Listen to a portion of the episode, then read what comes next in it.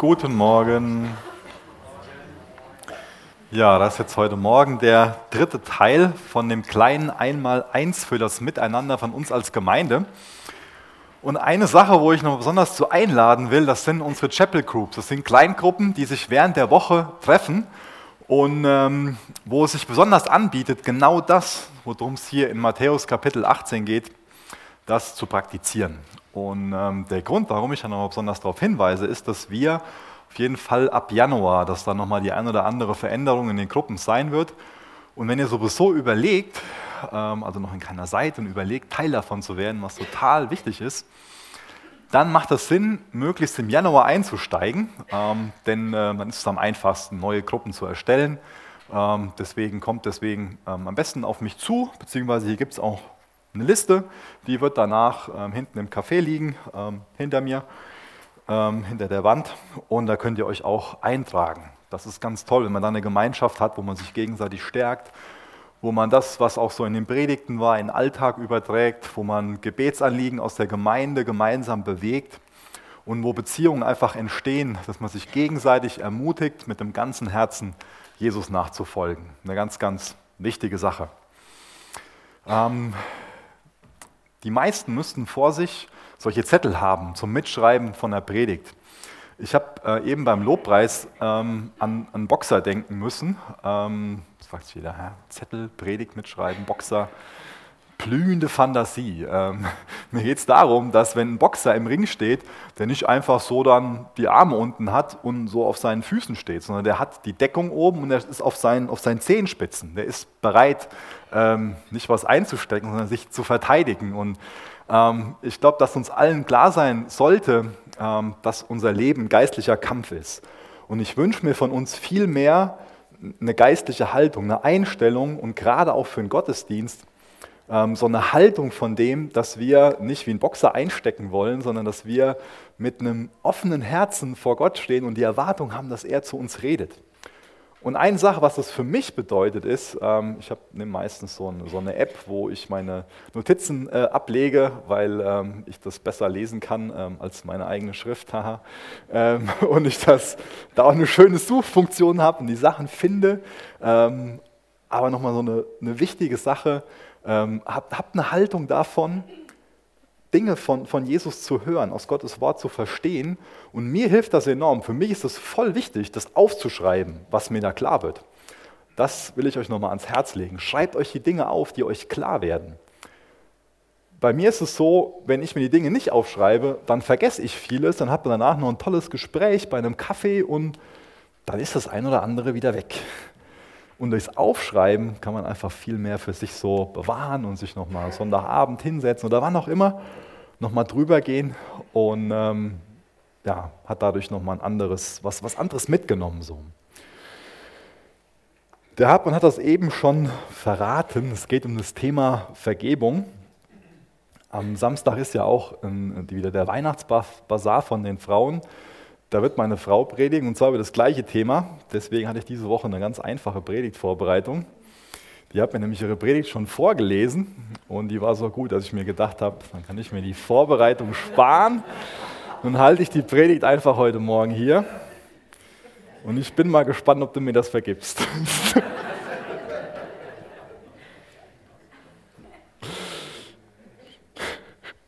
Entschuldigung.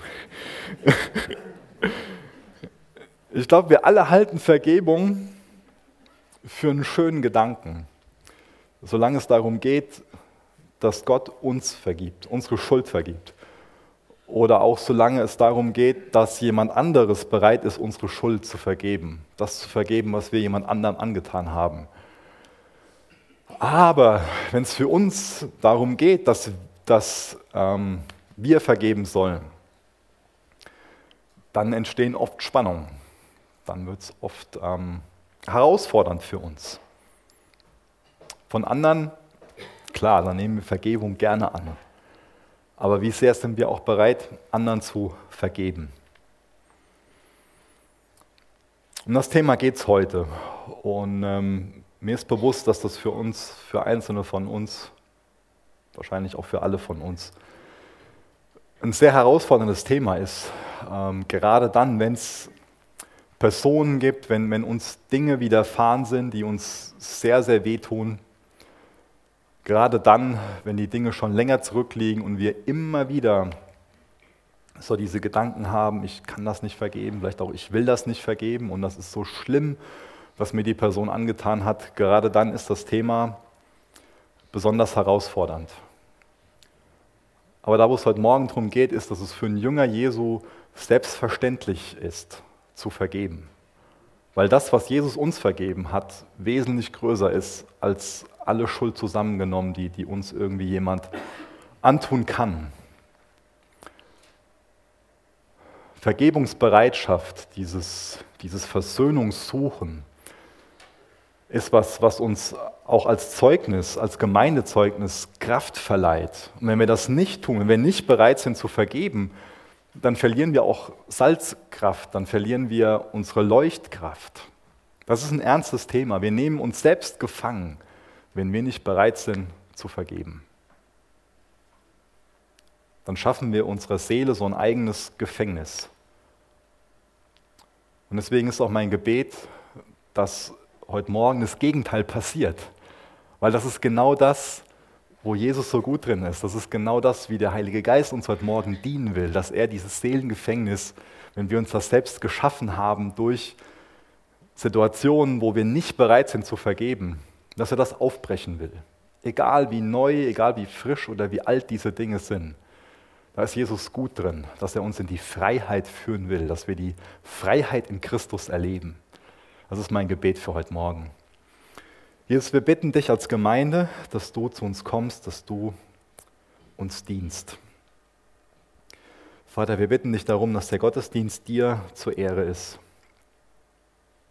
Wir bitten dich, dass du mir dabei hilfst, dass dein Wort auszulegen, sodass es dir zur Ehre ist und auch zur Gesundheit der Gemeinde.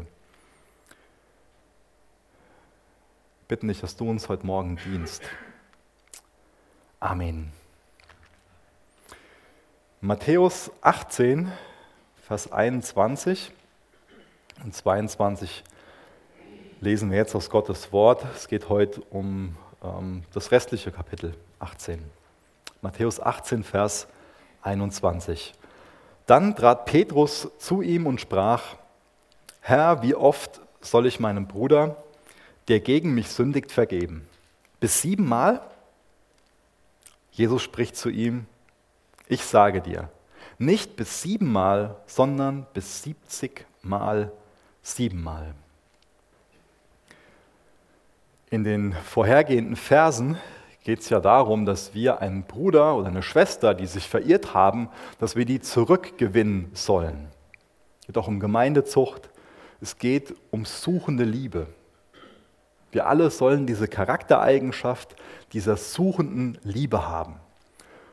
Und ich denke, es gibt einen klaren Zusammenhang zwischen dieser suchenden Liebe und dem Gespräch, was Petrus jetzt mit Jesus anfängt. Bestimmt ist der Petrus aufgewühlt durch das, was er da von Jesus gehört hat. Mir gut vorstellen, rein hypothetisch, dass es da irgendjemand anderen im Jüngerkreis gibt, wo der Petrus sich schon ja, ein paar Mal benachteiligt gefühlt hat, irgendwie, wo er sich im Unrecht sieht, wo er sich schon ein paar Mal vielleicht auch aufgeregt hat, wie dann wieder der, vielleicht war es der Judas, sich dann ihm gegenüber verhalten hat. Und wiederholt ist das Gleiche vorgekommen. Und Jesus erzählt von dieser suchenden Liebe, dass wir einen Bruder gewinnen sollen, dass es um diese Wiederherstellung geht. Und damals war es so, es ist bestimmt auch wichtig, das im Hinterkopf zu haben, dass ähm, es so eine Lehre von den Rabbinern war, dass man dreimal vergeben sollte. Ähm, das war also kulturell so angesehen, jopp, dreimal vergeben, dann hat man da schon sich gut verhalten ähm, und danach, pff, dann hat es der andere halt nicht gelernt oder wie man das auch immer ausdrücken soll. Und deswegen ist es bestimmt auch so von dem Petrus gemeint, dass er diese Zahl sieben ins Spiel bringt, so, ja, drei ist was für die anderen, aber sieben, und mal wenn ich siebenmal vergib Jesus, dann bin ich doch schon besonders geistlich. Und ich kann mir ganz gut vorstellen, dass, dass Petrus auch sogar ein Wort der Anerkennung hören wollte von Jesus.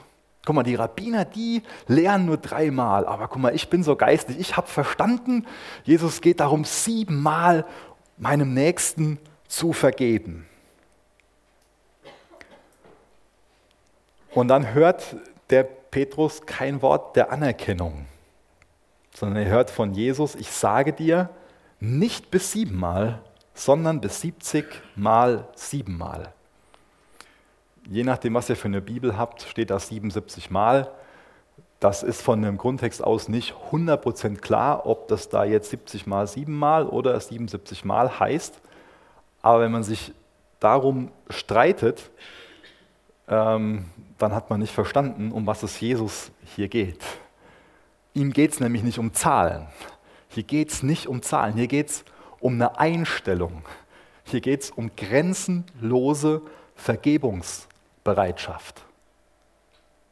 Wir sollen also nicht in so ein Denken zurückfallen, dass man noch zählt, sondern Jesus fordert uns dazu auf, dass wir nicht mehr zählen, dass wir vergebungsbereit sind. Punkt.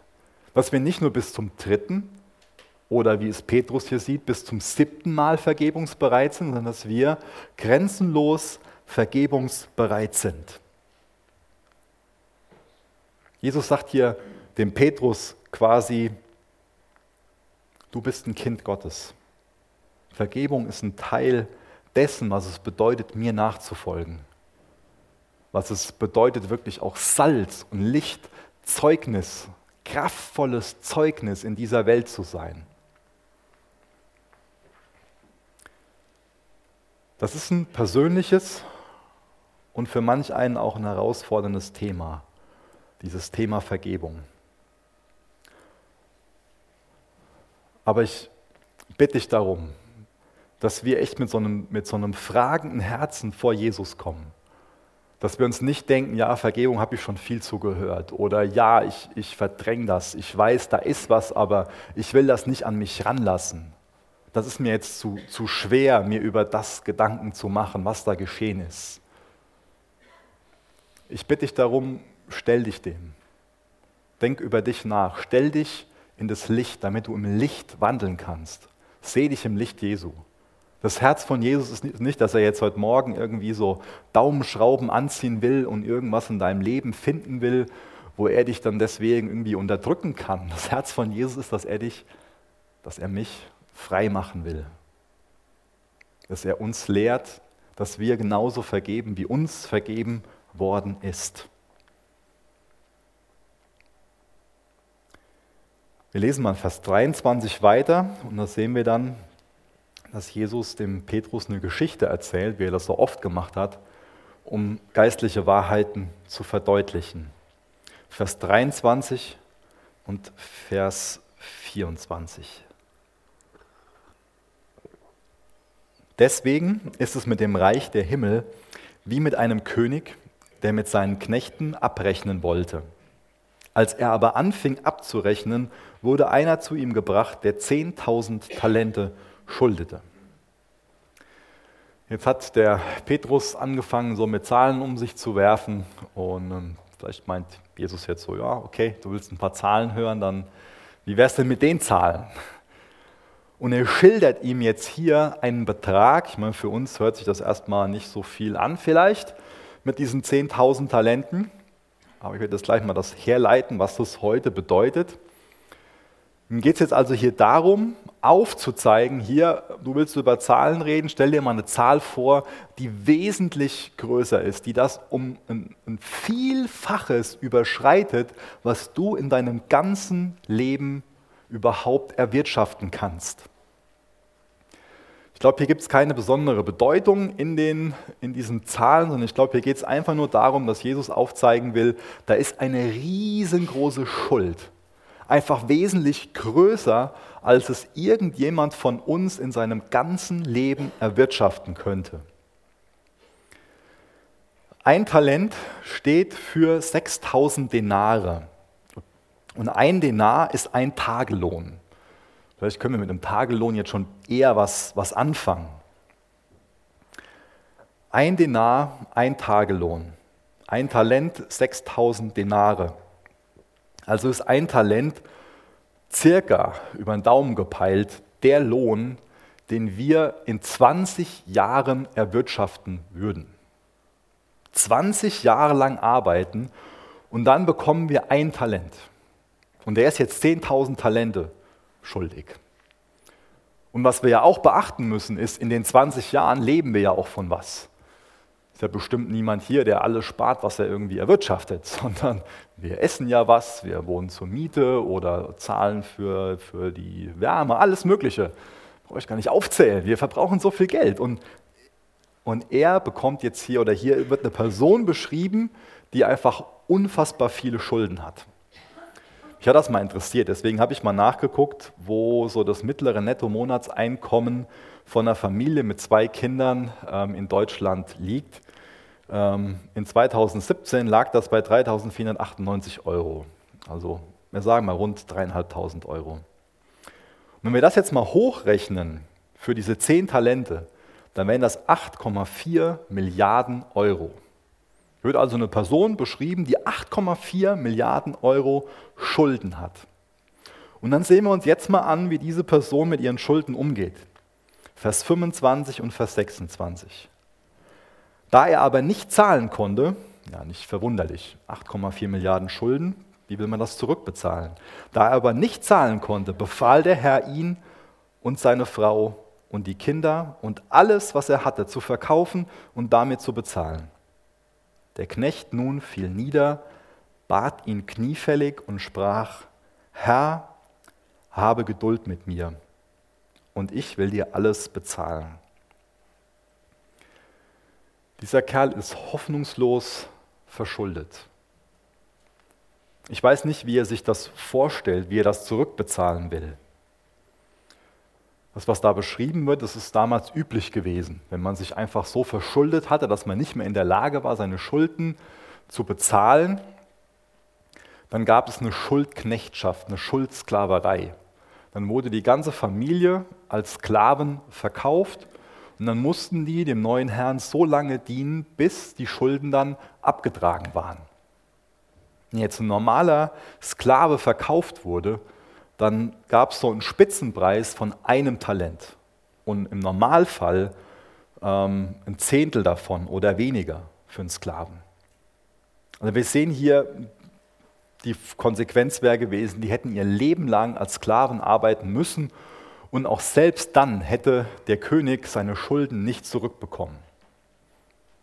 Aber was ist die Reaktion? Er fällt nieder, er kniet sich hin und er sagt ihm, hab Geduld mit mir. Ich will dir alles bezahlen. Ich wünsche mir, dass wir erkennen, dass seine, dass seine Bitte absolut lächerlich ist. Er tut so, als ob alles, was er braucht, einfach mehr Zeit ist. Er tut so, als ob alles, was er braucht, einfach mehr Geduld ist. Hier hilft aber keine Zeit oder keine Geduld. Das ist aussichtslos, dass er irgendwie seine Schuld zurückbezahlen kann. Er hat 10.000 Talente Schulden.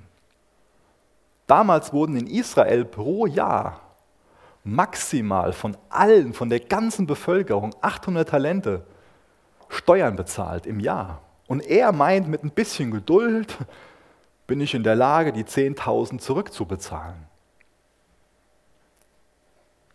Es ist also ein Mann, den wir uns stolz vorstellen sollten. Ich kriege das hin. Wenn ich ein bisschen Zeit habe, klar, 8,4 Milliarden zahle ich zurück, kein Problem.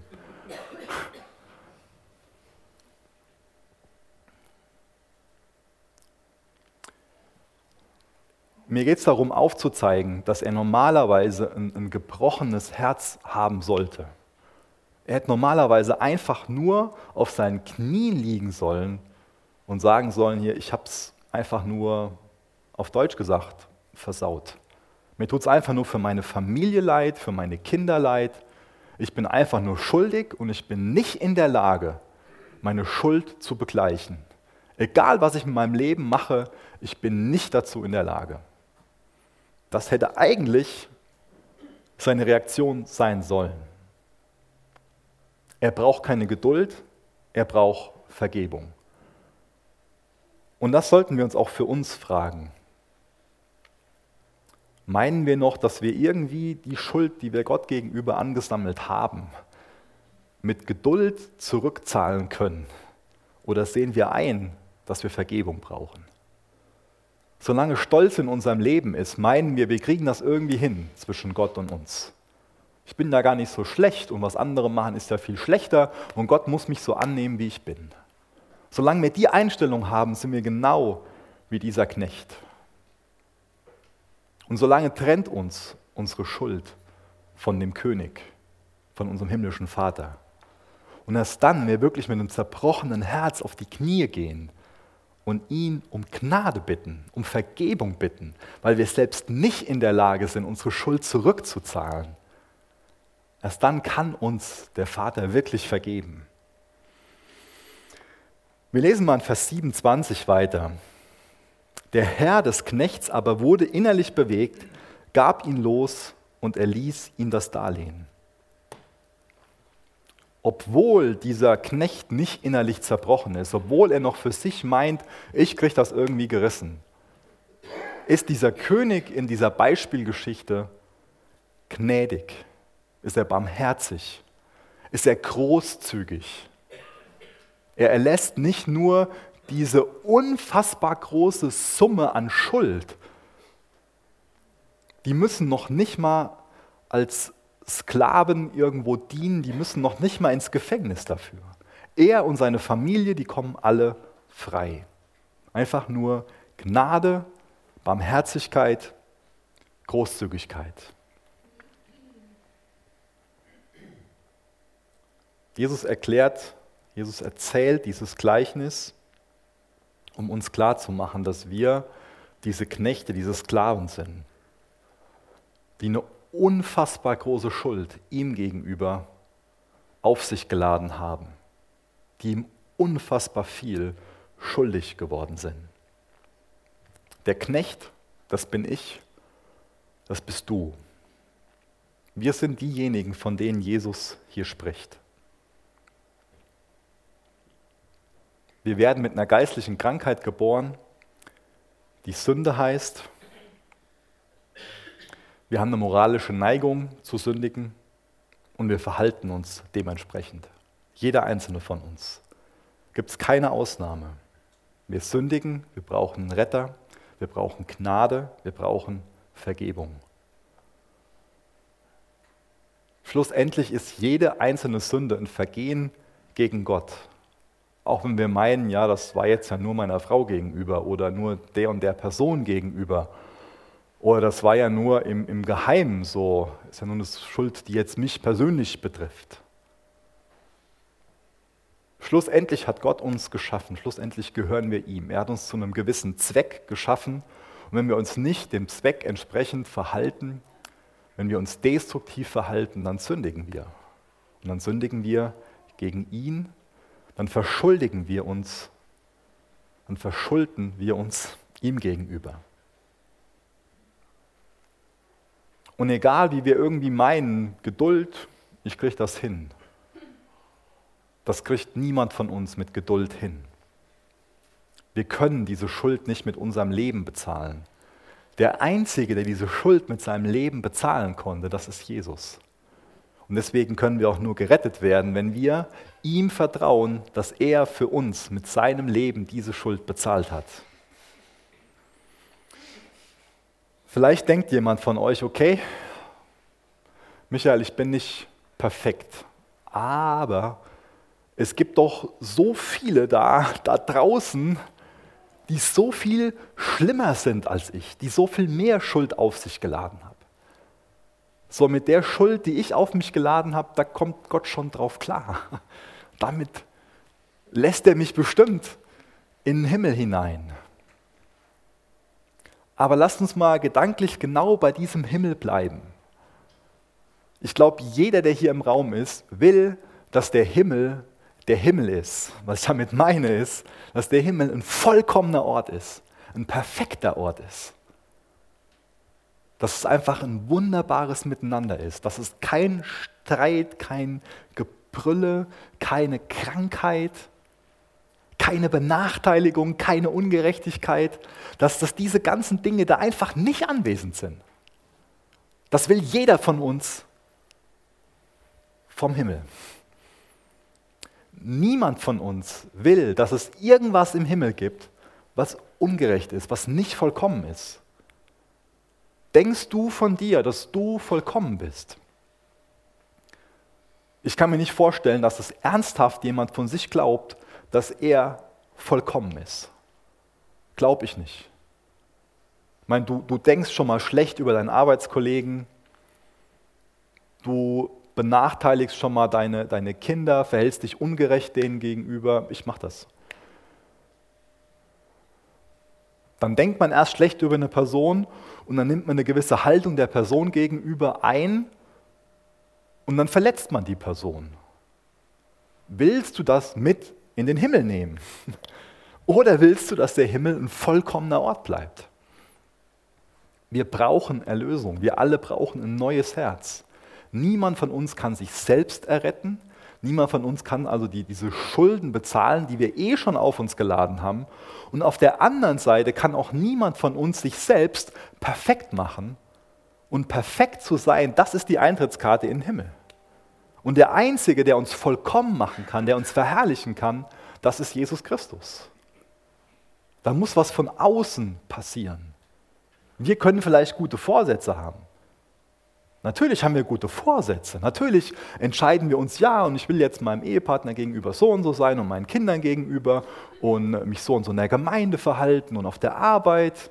In guten Vorsätzen, da sind wir hoffentlich gut drin. Aber wie viel bewegen diese Vorsätze? Jesus muss uns ein neues Herz geben. Das ist ein Werk, was auf der Erde anfängt. Eine Heiligung, die angestoßen wird. Aber die erst vollkommen dann geschehen wird, wenn wir verherrlicht werden nachdem unsere sterblichen Körper von uns gehen und wir mit Jesus vereint werden. Das ist nichts, was irgendjemand von uns machen kann. Und deswegen sollten wir nicht von uns irgendwie meinen, so ja, das bisschen Schuld, was ich habe, wenn du das bisschen Schuld, was du hast, mit in den Himmel nimmst, dann ist es nicht mehr der vollkommene Ort. Dann ist es genauso wie hier, wie im Hier und Jetzt. Es gibt viele wunderbare, schöne Sachen, wo wir uns darüber freuen können. Und es gibt vieles Hartes.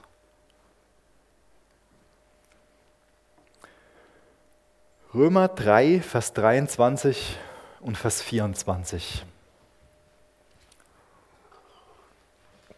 Denn alle haben gesündigt und erlangen nicht die Herrlichkeit Gottes und werden umsonst gerechtfertigt durch seine Gnade, durch die Erlösung, die in Christus Jesus ist. Gott sieht uns an und er hat Mitgefühl mit uns. Er macht uns klar, da ist dieser riesen Schuldenberg und er steht zwischen Gott und uns. Aber der Vater war bereit, seinen Sohn zu senden, damit er den Preis bezahlt, den wir normalerweise bezahlen müssten.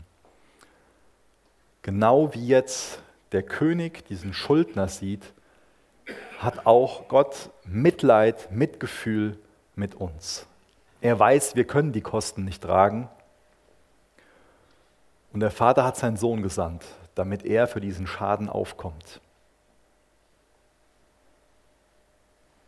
Wenn wir Jesus vertrauen, dann wird dadurch dieser Schuldschein zerrissen. Vers 24, und werden umsonst gerechtfertigt durch seine Gnade, durch die Erlösung, die in Christus Jesus ist. Wir können unser ganzes Leben damit abmühen, dass wir irgendwie gerechter werden wollen.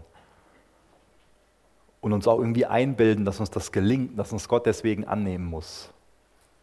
Das wäre eine reine Selbsttäuschung. Der einzige Weg, wie wir gerecht vor Gott dastehen können, ist, indem wir die Gnade in Form von Jesus im Glauben annehmen. Indem wir darauf vertrauen, dass Jesus diese Schuld für uns bezahlt hat. Er hat am Kreuz dieses Wort Tetelostai ausgerufen. Das ist das Wort, was man in der Antike unter einen Schuldschein geschrieben hat, um auszudrücken, es ist bezahlt. Jesus nimmt nicht automatisch deinen Schuldschein und zerreißt den, um so zu sprechen, du bist Herr über deinen Schuldschein. Aber du kannst deinen Schuldschein heute Morgen nehmen. Du kannst zu Jesus gehen, ihm diesen Schuldschein geben und er nimmt ihn und er zerreißt ihn, wenn du ihm dieses Vertrauen entgegenbringst.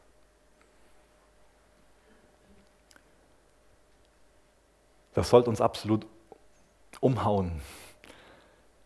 Das sollten wir Unverständnis für haben, dass uns Jesus bereit ist, freiwillig zu vergeben. Das sollten wir wirklich erstaunt drüber sein, dass Jesus bereit ist, uns freiwillig zu vergeben. Aber unser Fokus ist schon mal so, dass wir erstaunter darüber sind, dass sich uns irgendein anderer Mensch gegenüber falsch verhält, als darüber, dass Jesus bereit ist, freiwillig diesen Riesenberg an Schuld zu bezahlen. Vers 28 bis Vers 31. Jener Knecht aber ging hinaus und fand einen seiner Mitknechte, der ihm 100 Denare schuldig war. 100 Tagelöhne. Und er ergriff und würgte ihn und sprach, bezahle, wenn du etwas schuldig bist. Sein Mitknecht nun fiel nieder und bat ihn und sprach, habe Geduld mit mir und ich will dir bezahlen.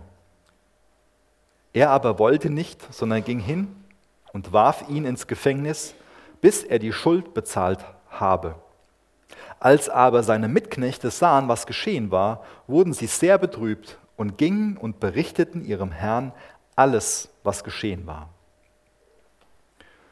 Jetzt kommt dieser Diener, dem diese unfassbar große Schuld vergeben wurde, sieht einen von seinen Mitknechten und er schuldet ihm auch, ich würde sagen, eine relativ hohe Summe.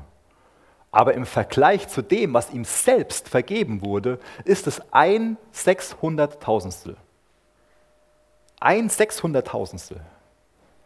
Ich meine, hier geht es im Endeffekt darum, dass der ihm so dreieinhalb Monatslöhne schuldig ist. Das ist auch ein Betrag. Das ist jetzt kein Klecks. Aber im Vergleich zu dem, zu der Schuld, die ihm persönlich erlassen wurde, ist das definitiv ein Klecks, wenn man jetzt die Verhältnisse gegenüberstellt. Und eigentlich, wenn wir diese Geschichte lesen, hätten wir jetzt ja hier erwarten können, der ist so von Freude erfüllt, der ist so glücklich, dass ihm vergeben wurde, dass der einfach nur im, Vor im Vorbeigehen dem anderen zuruft, ey, deine Schuld ist dir vergeben, weil er so dankbar ist, dass ihm selbst vergeben wurde. Eigentlich sollte er von Glück und Freude erfüllt sein. Er sollte strahlen, dass es da in ganz Israel hell wird. Aber er denkt an das, er hat das im Sinn, was der andere ihm schuldig ist. Er geht zu dem hin und er wirkt den. Er nimmt den an der Gurgel und wirkt den. Und er will sein Geld wiederhaben. Er hat also immer noch nicht begriffen, was der König ihm an riesengroßer Schuld erlassen will. Er ist immer noch der stolze Mann, der meint, Gnade, wozu brauche ich das? Vergebung, wozu brauche ich das? Barmherzigkeit, wozu, wozu brauche ich denn Barmherzigkeit? Ich kriege das selbst hin. Ich schaffe das alles selbst. Ich kriege das selbst geregelt. Und der ist mir schuldig und der muss mir jetzt bezahlen. Und das Interessante ist, wenn wir jetzt mal die Worte von den beiden Knechten, die schuldig sind, vergleichen, also der Knecht, der jetzt hier diese 100 Denare schuldig ist, der wendet sich mit der gleichen Bitte an den Knecht, dem vorher diese 8,4 Milliarden vergeben wurden. Und auch da könnte man jetzt ja meinen, okay, es sind die gleichen Worte und er fühlt sich selbst an die Situation erinnert, die kurz vorher geschehen ist, wo er sich mit derselben Bitte an den König gewendet hat aber er lässt die Person ins Gefängnis werfen. Und ja, rechtlich gesehen durfte er das, aber moralisch gesehen ist das einfach nur eine Katastrophe, eine Unmöglichkeit. Und das Schlimme an der Geschichte ist, die Tragödie daran ist, dass manch einer von uns genau sich genauso verhält wie dieser Sklave. Wir sind von einer riesengroßen Schuld befreit worden, aber wir weigern uns, anderen zu vergeben. Erst unfassbare 8,4 Millionen, zack, vergeben, nicht mehr schuldig. Weil der König Mitgefühl hat. Und dann packt er denjenigen, der ihm eine Kleinigkeit im Vergleich zu den 8,4 Milliarden schuldet und wirkt ihn.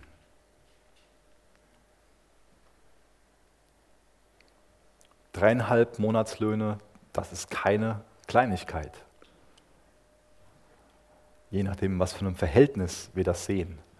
Mir geht es darum zu betonen, vieles, was in unserem Leben ist, wo uns Jesus auffordert, dass wir anderen vergeben sollen, das ist keine Kleinigkeit.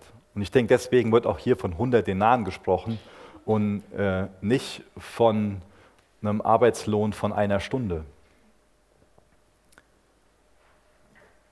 Hier wird sehr wohl durch diese Geschichte verdeutlicht, dass es auch für uns darum geht, schon mal viel zu vergeben.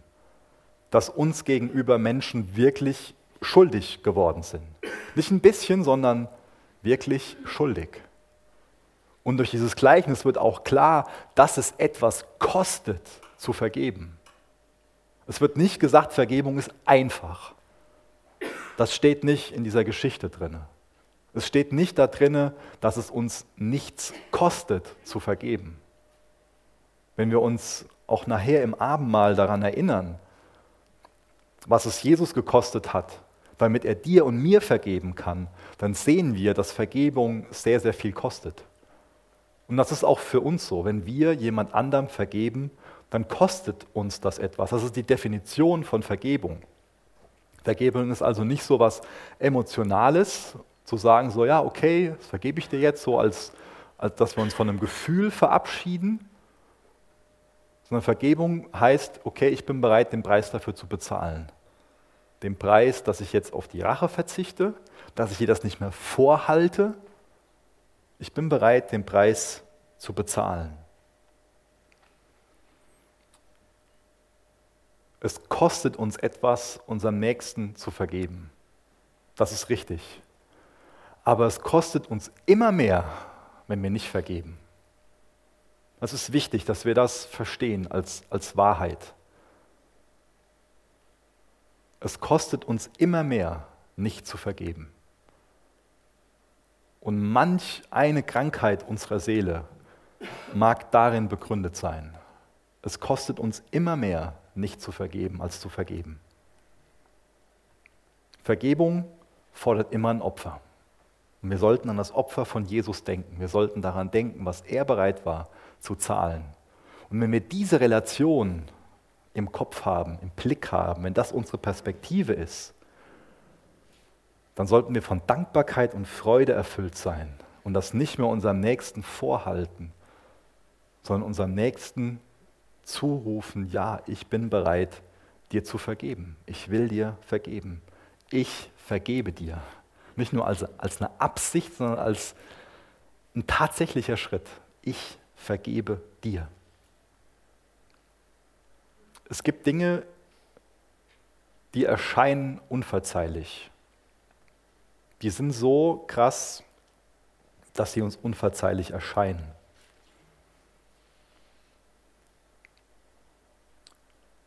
Und ich denke, solange wir nur unseren Gegenüber, der sich an uns verschuldet hat, im Blick haben und uns sehen, solange sind wir auch nicht bereit zu vergeben. Aber wenn Teil von der Perspektive unsere Schuld wird, die Gott für uns bezahlt hat, die Jesus für uns am Kreuz bezahlt hat, wenn Gott mit in das Bild hineinkommt, dann ist es ein Schritt dahin, dass wir an den Punkt kommen, wirklich zu vergeben. Noch besonders dann, wenn die Person, die an uns schuldig geworden ist, wenn die ihre Schuld nicht einzieht, wenn die nicht auf uns zukommt und uns um Vergebung bittet, gerade dann kann es noch schwieriger sein. Aber wir haben die Verantwortung zu vergeben, egal ob die andere Person die Schuld einsieht oder nicht. Vergebung ist was zwischen dir und Gott. Zwischen dir und Gott. Und Versöhnung, das ist was zwischen zwei Menschen. Natürlich kann keine Versöhnung passieren, solange auch die andere Person die Schuld nicht einsieht. Das geschieht zwischen zwei Menschen.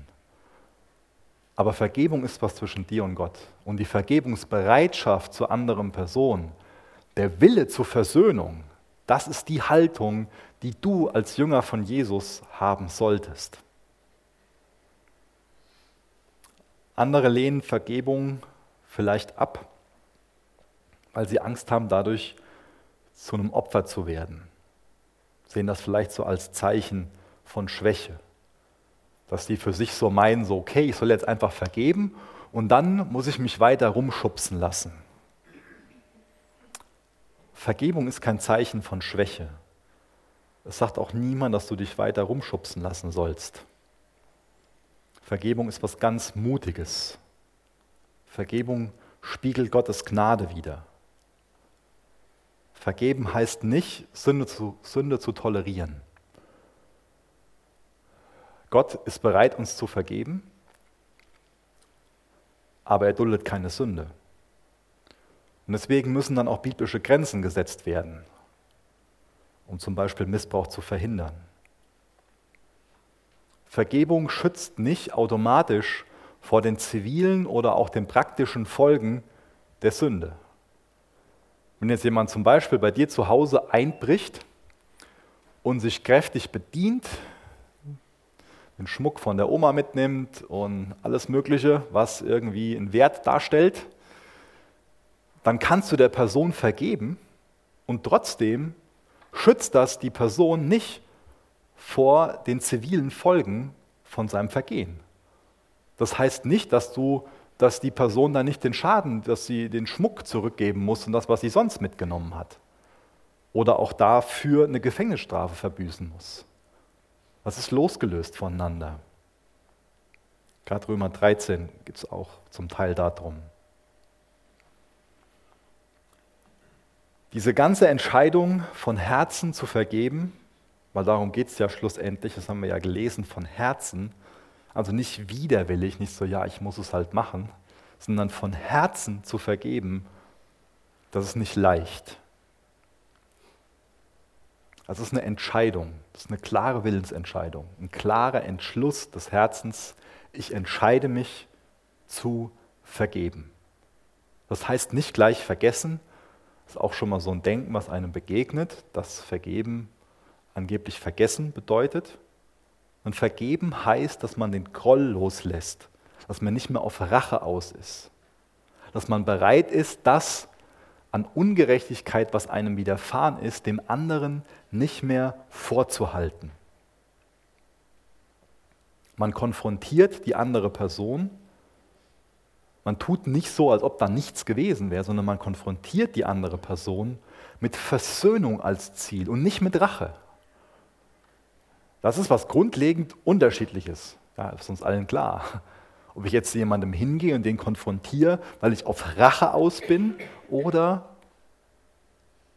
ob ich auf Versöhnung aus bin. Ich lese auch da nochmal einen Vers aus Römer vor, Römer 12, Vers 19. Und ich lasse den Vers mal so für sich stehen, ohne den groß zu erklären. Römer 12, Vers 19. Recht euch nicht selbst, Geliebte, sondern gebt Raum dem Zorn Gottes. Denn es steht geschrieben, mein ist die Rache, ich will vergelten, spricht der Herr. Ich lese jetzt Vers 32 bis Vers 35 aus Kapitel 18 aus Matthäus. Und da lesen wir jetzt davon, dass dieses Kapitel ähm, sehr ernst endet. Da rief ihn sein Herr herbei und spricht zu ihm, böser Knecht, jene ganze Schuld habe ich dir erlassen, weil du mich batest. Solltest nicht auch du dich deines Mitknechtes erbarmt haben, wie auch ich mich deiner erbarmt habe? Und sein Herr wurde zornig und überlieferte ihn den Folterknechten, bis er alles bezahlt habe, was er ihm schuldig war. Und so wird auch mein himmlischer Vater euch tun, wenn, ihr, wenn nicht ein jeder seinem Bruder von Herzen vergebt. Ich lese nochmal den Vers 35. So wird auch mein himmlischer Vater euch tun, wenn ihr nicht ein jeder seinem Bruder, seiner Schwester von Herzen vergebt. Selbst nach all den Versuchen, dass wir sehen, wie sehr uns vergeben wurde, was für eine große Schuld der Vater uns vergeben will, wird vielleicht der ein oder andere heute Morgen den Raum hier verlassen und bewusst eine Entscheidung treffen, nicht zu vergeben. Und wenn das der Fall ist, dann gelten diese Worte von Jesus gerade für dich. Im Herz von einem Christen ist kein Platz für Unversöhnlichkeit. Gerade in Sprüchen werden wir oft dazu aufgefordert, dass wir auf unser Herz achten sollen. Mehr als alles aber achte auf dein Herz, denn daraus entspringt die Quelle deines Lebens. Es ist ähm, ein wichtiges Prinzip für uns, dass das, oder mir ist es wichtig, dass wir im Prinzip verstehen, dass ohne Vergebung ein Opfer zu einem Täter wird. Nochmal Wort für Wort. Ohne Vergebung wird ein Opfer zu einem Täter. Das ist ein Kreislauf, den man ganz, ganz häufig sieht. Dass einer Person was ganz, ganz Schlimmes widerfährt.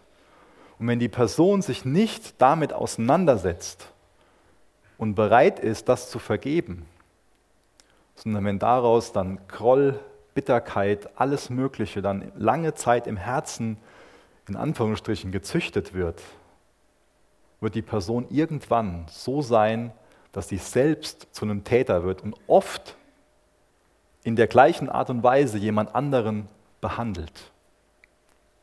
Das ist also auch ähm, so ein Kreislauf, den, den man häufig um sich herum wahrnimmt und auch in seinem eigenen Leben sehen kann. Ohne Vergebung wird ein Opfer zu einem Täter. Erst wird man falsch behandelt und dann behandelt man andere falsch, wenn man sich nicht damit auseinandersetzt. Und das ist ein Kreislauf, den Jesus unterbrechen will. Deswegen ist Vergebung so mächtig. Deswegen kann Vergebung so viel auf den Kopf stellen.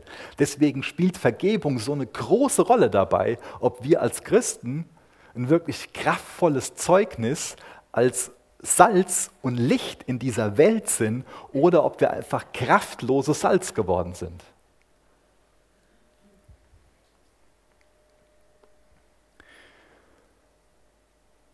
Ich denke, Jesus sagt das mit einer ganz ernsten Stimme. So wird auch mein himmlischer Vater euch tun, wenn ihr nicht ein jeder seinem Bruder von Herzen vergebt.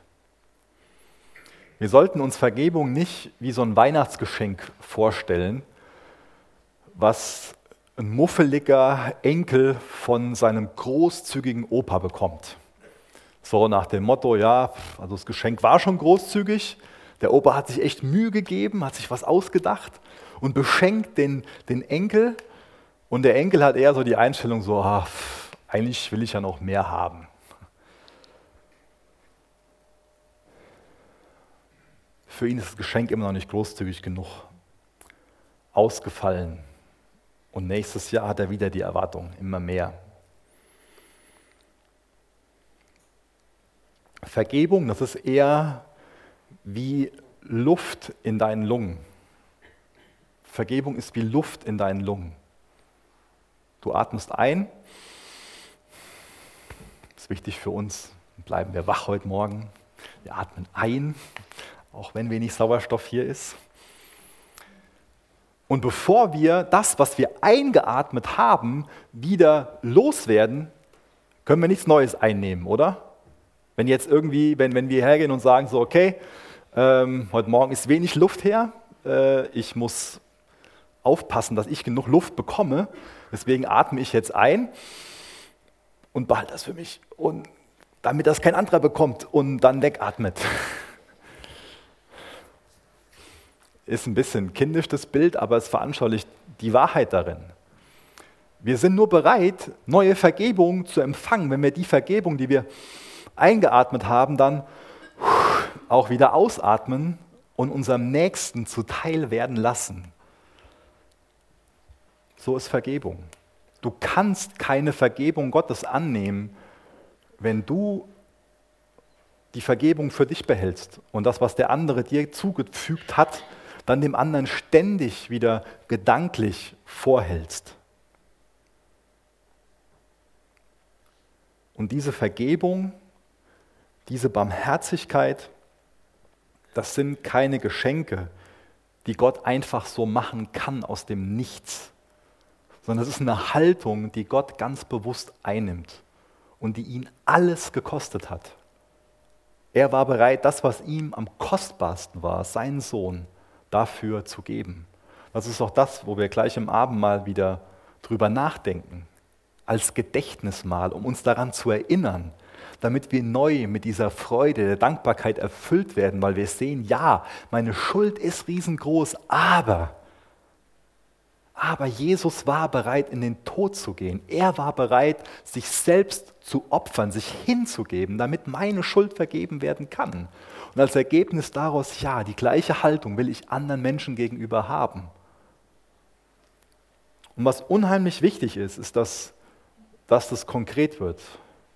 Dass wir nicht nur so heute Morgen hier rausgehen und meinen, so, ja, okay, Vergebung, mir ist vergeben worden, ich will auch meinem Nächsten vergeben.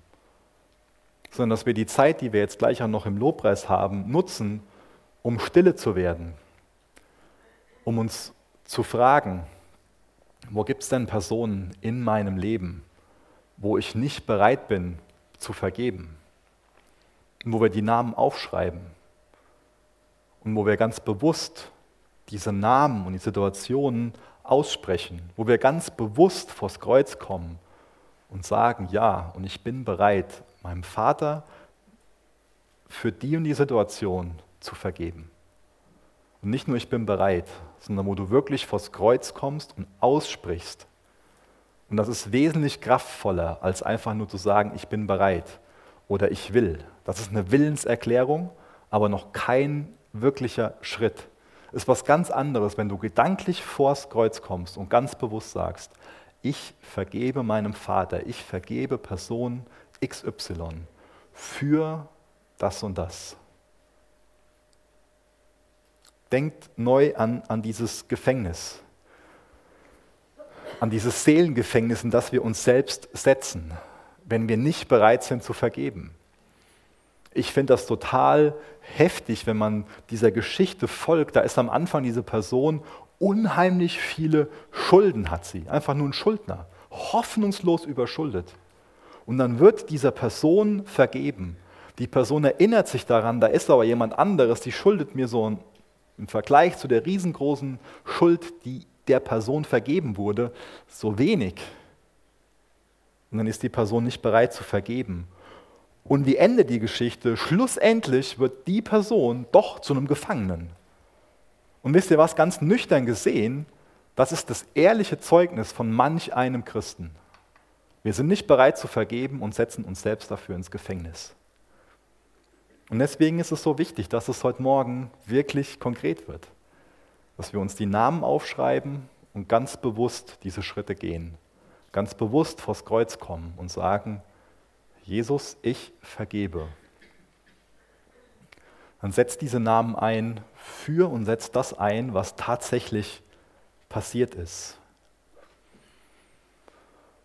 Und bleib nicht nur bei anderen Personen. Denk auch über dich selbst nach und denk über Gott nach. Vielleicht kannst du das mit dem Selbst gerade im ersten Moment besser verstehen. Es gibt auch Dinge, die wir selbst getan haben, die wir uns selbst immer wieder vorhalten. Aber auch da ist es wichtig zu verstehen, ja, Jesus ist auch dafür gestorben, wo wir uns selbst enttäuscht haben, wo wir falsche Entscheidungen getroffen haben, auch große Sachen, wo wir Jahre, Jahrzehnte drunter leiden, weil wir eine falsche Entscheidung getroffen haben. Auch das solltest du dir selbst vergeben. Und in einem gewissen Sinn, und ja, das, das kannst du mir vorhalten, dass das nicht ganz, nicht ganz rein ist, ist es auch wichtig, Gott zu vergeben. ich behaupte nicht, dass Gott schuldig wird. Ich behaupte genau das Gegenteil. Gott ist vollkommen. Gott wird nie schuldig. Aber Gott wird in unseren Gedanken schon mal schuldig. Und deswegen sollten wir auch darüber nachdenken, wo es Dinge in unserem Leben gab, wo wir von Gott enttäuscht wurden. Und der Grund dafür ist nicht, dass Gott sich falsch verhalten hat. Wir haben vielleicht falsche Erwartungen gehabt. Aber auch da kann es Dinge geben, die uns sehr wütend, die uns sehr zornig machen, wo wir sehr verletzt sind, wo es wichtig ist, dass wir das ans Kreuz bringen, wo wir auch da Gott sagen, du weißt, dass ich zornig dir gegenüber bin, dass ich wütend dir gegenüber bin, dass ich enttäuscht von dir bin. Und heute Morgen treffe ich die Entscheidung, das abzulegen, weil du vollkommen bist, weil du heilig bist, weil du gerecht bist. Und ich selbst übernehme dafür die Verantwortung. bitte vergib mir das.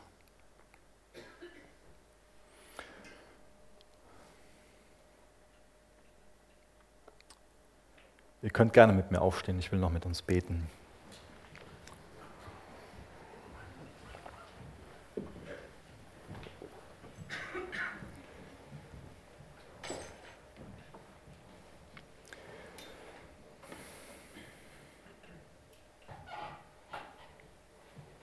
Jesus, wir sind dir gegenüber schuldig geworden. Jesus, ich bin dir gegenüber schuldig geworden.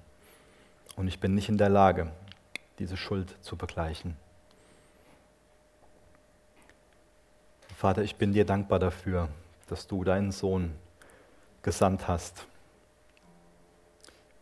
dass er gehorsam war bis in den Tod, dass er Knechtsgestalt angenommen hat, Mensch geworden ist dass er sich hat geißeln lassen, verspotten lassen, dass er auch dazu bereit war, Vater, von dir verlassen zu sein und die Schuld am Kreuz zu bezahlen.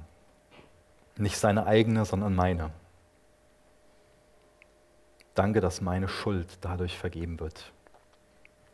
Jesus, ich bitte dich, dass wenn heute Morgen Personen hier sind, die diese Vergebung der Schuld noch nicht erfahren haben, dass du ihnen hilfst, diesen Glauben zu haben diesen Schritt zu gehen und dir zu vertrauen. Jesus, du siehst, wo ich nicht bereit bin, anderen zu vergeben. Du weißt, wo andere jetzt hier gerade im Raum damit beschäftigt sind und an sich nicht vergeben wollen. Schenk du jedem Einzelnen diese Vergebungsbereitschaft. Hilf du uns bei diesen Gehorsamsschritten zum Kreuz zu gehen und zu vergeben. Hilf uns dabei, aus der Vergebung zu leben. Jesus, allein deine Güte bringt uns zur Umkehr. Allein deine Gnade, deine Geduld. Deswegen hilf du auch, dass wir mit anderen so umgehen, wie du mit uns umgegangen bist und weiterhin umgehst. In Jesu Namen. Amen.